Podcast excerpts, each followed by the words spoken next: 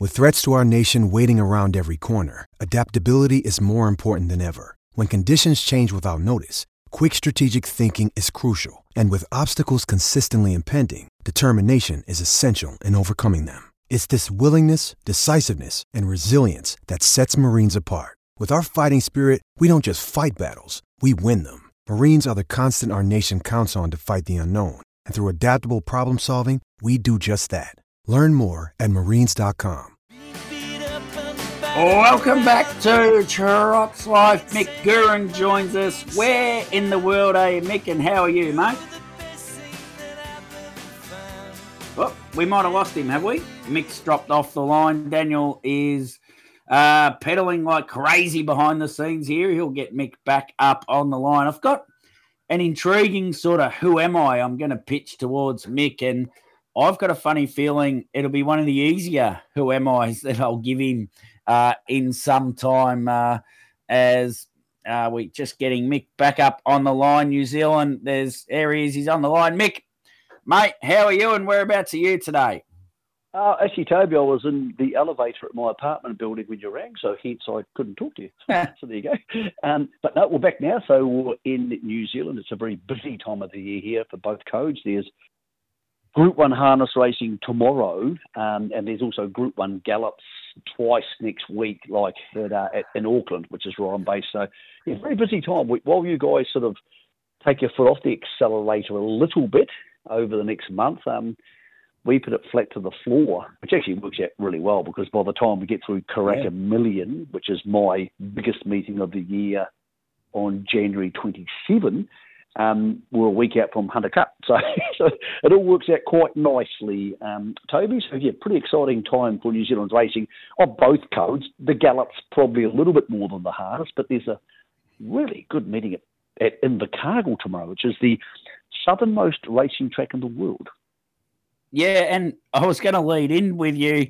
I've got memories of a horse from the early 90s who I think he was about 24 hands and he didn't race till he was about a six year old. But once he got racing, he dominated the trotting ranks for a few years.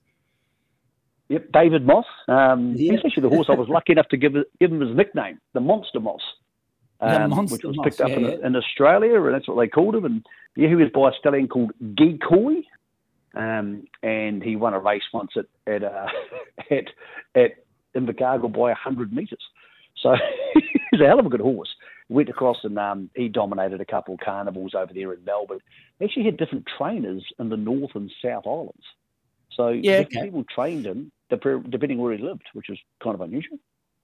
Yeah, a little bit, and they've they've named the the Trotters Cup at Invercargill tomorrow. That well, I'd imagine Oscar Bonavena would be the nominal favourite. He sort of bounced back Oscar Bonavena to arguably the best trotter in New Zealand.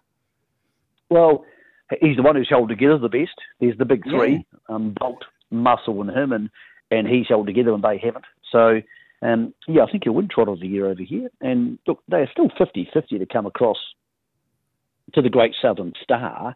Um, I don't think Just Believe's doing their cause a lot of good. I don't think a lot of people want to be jumping in a plane to go take on Just Believe at the moment. So, um, yeah, I, I, don't, I don't think they'll go, but who knows? If, you know, if, if Just Believe happened to step on a shoe one day, and we, we hope he doesn't, of course, that sort of thing could change. But yeah, it's actually not a, a fait accompli he'll win tomorrow because one of the yeah. local horses is off 10, and if he rolled to the front, he might be able to get away with it. But it's a tricky track Invercargill, but yes, I think he'll win. And then in the Pacing Cup, I, I would have thought that um, either Beach Ball or Self Assured will probably win, and that might depend on whether they will give Beach Ball the lead in the middle stages. So, um, yeah, look, looking forward to it. It's a really good twilight type meeting, strong undercard, really strong.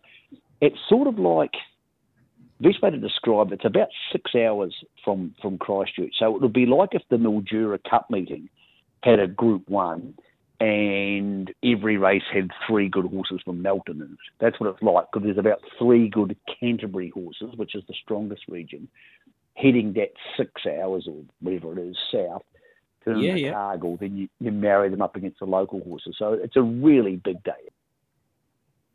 Very good. Now, uh, Inter Dominion, you touched on, mate. Uh, pretty stunning race, wasn't it? We've discussed it well at length, but I'd love to get your thoughts on it the paces and the trotters. I thought, I thought, I thought the right horses won, and I think the most popular horses won. Um, I think Just Believe was the horse who probably came out of the series as the best horse of either gate because he set up and beat Group One performers and beat them pointlessly. And I think there's no doubt he's the best trotter in Australasia. I'm not sure he's the most talented. I don't know that, but he might be the best. And maybe he is the most talented. Maybe we still think because he's winning so easily, we don't really know how good he is. But I, I think he's just developed into a wonderful horse. It's a wonderful story. They're good people, which helps. Um, I think there's lots of pluses to him. The other horse, it's funny, a lot of people have told me that Leap to Fame was great. I don't think he was any better or any worse than Leap to Fame was all the time. And the difference yeah. was he was in front. Like yeah. he's exactly the same horse every week. He just turns up and goes super. But when he's in front, he's unbeatable, and when he's not, he's not. It, it's a weird thing when you see a horse win that that way. So many people go, "Oh my God, he's gone to a new level," and all. But he, he hasn't. He hasn't at all. He's exactly the same horse.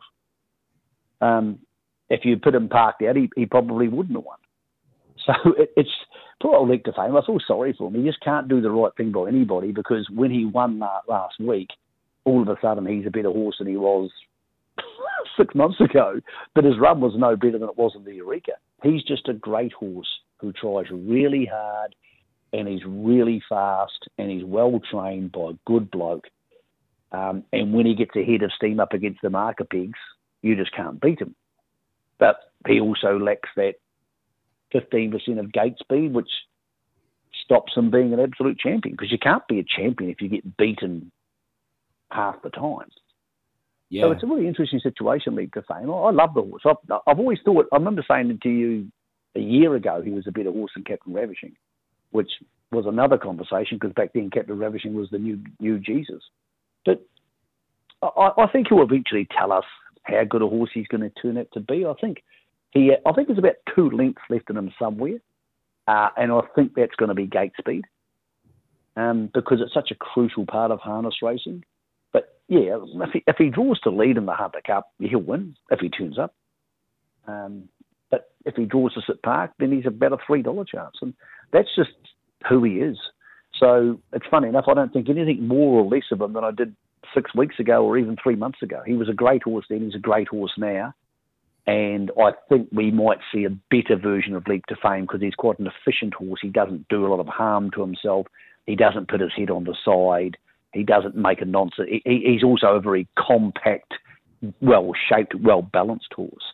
So there's no reason we can't see a better version of him in 2024 than we saw in 2023. And that is tremendously exciting because then maybe next year we will get a chance to start calling him uh, you know, the clear champion of the game. It's not the, totally dissimilar to the Akuta situation in New Zealand. If Swayze hadn't been in the New Zealand Cup, Akuta would have won by a mile and he'd be getting called yeah. champion, but he's not. He's just not. So yeah, it's going to be interesting to see how they all shake out to each other. But if Akuta has to sit parked outside Leap to Fame in the Hunter Cup, Leap to Fame will win. If it's the other way, I think Akuta will win. Um, I just think the margin would be smaller if Akuta was in front because I think Leap to Fame is about a length better. But this time next year, that could be three lengths. Yeah, well, he's got a big 12 months ahead of him, hasn't he, Leap to Fame? If he happens to win a Hunter Cup, maybe uh, the slot race the, on the night of champions, the race by Grins, and if he could go back and win a New Zealand Cup, then we'll be talking about a horse that really is a champion. But there's a lot of water got to go under the bridge before all that happens, Mick. Yeah, and look, as, as we've discussed it all the time on this show. It's there's no definitive harness racing champions anymore. By far, the closest horse we have is is Just Believe. Yeah, he's won a Great Southern Star. And he's won an Inter Dominion, and I have no doubts he could win a Dominion. So yeah, he, he, he's the horse I think who who bizarrely came out of the series with me going, "Wow, you have gone to a new level," because Larry didn't need to go to a new level. He was already the best horse. Interesting one's going to be Swayze whether Swayze yeah. comes back, I don't know. Um, some of the Grimson horses come back. Some of them just fall off a cliff and get shipped off to be racing in places no one's ever heard of before. And yeah. people go, well, that's a bit harsh." And you know, I know there's a lot of Jason Grimson fans out there. Jason and I actually have very polite conversations. I have very polite conversations with him on New Zealand Cup Day. I saw him in a bar that night. But there's also no getting away from the fact that Bonsall Benjamin disappeared off the face of the earth, and so did last year's Inter Dominion champion. And the reason I mention that is because if you're going to be backing Swayze to win these races, who knows what version will turn up? He's raced really, really hard at a really high level and done a magnificent job. But whether he comes back and does it for a second generation, Majestic Cruiser did a little bit. He had two really big campaigns, but the other ones didn't. So uh, it'll be a jury out job. Admittedly, I don't bet into futures markets very often, so it won't bother me too much. But he's the most interesting horse because I'm pretty sure I know what I'll get with Leap to Fame next year. Better Eclipse is in a really good space, and he's obviously a better second generation horse after a year in open class. But yeah, Frazie's a horse where someone told me in a year's time he'd won two New Zealand Cups, I wouldn't be stunned. Someone told me in a year's time he was being trained at Redcliffe, that wouldn't stun me either.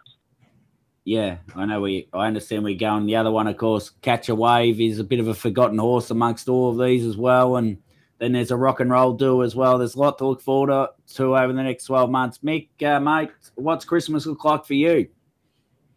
I'm actually having half a day off, Toby. It's, it's um, looking forward to it. I, very, very really have a day off, um, as do most of the racing people. So by no means am I complaining. I'm in their industry, and yeah. I believe we should all, you know, we should work as hard as them. But no, I'm going to have half a day off. I'm going to go out for dinner and, and, and try and enjoy myself, and then we'll come home and get ready for um, we've got radio seven o'clock on Boxing Day morning. So mate, I'm, I'm looking forward to it. Some some great racing ahead. I'm looking forward to it, mate. I want to thank SEN and uh, and all your listeners, but for the chance to talk at them and talk to them for the last year. It's been really fun. It's really good to do free form radio, and I find it's not edited. No one at SEN's ever said to me you can't talk about that.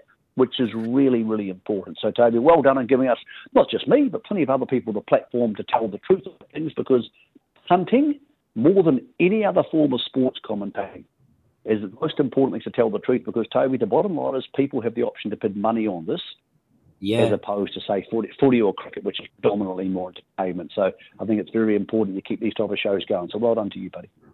Thank you. And they're, they're pretty extensive um, email chains that go between us beforehand, aren't they? yep. So what, for those who don't know, Toby sends me an email which says tomorrow, and I send back yes. And it got to the stage where he was trying to make them as short as possible, and it would say things like K, and I'd send back okay. So there you go, Toby and I, two of the great, two of the great communicators in an industry of great communicators. oh, that's all we need to know that you're going to be on. We'll talk about it when you're on air, Mick. Uh, once again, thanks for the thanks for the year, mate, and uh, enjoy Christmas Day, and we'll talk next week. I look forward to it, Toby. Thanks, mate.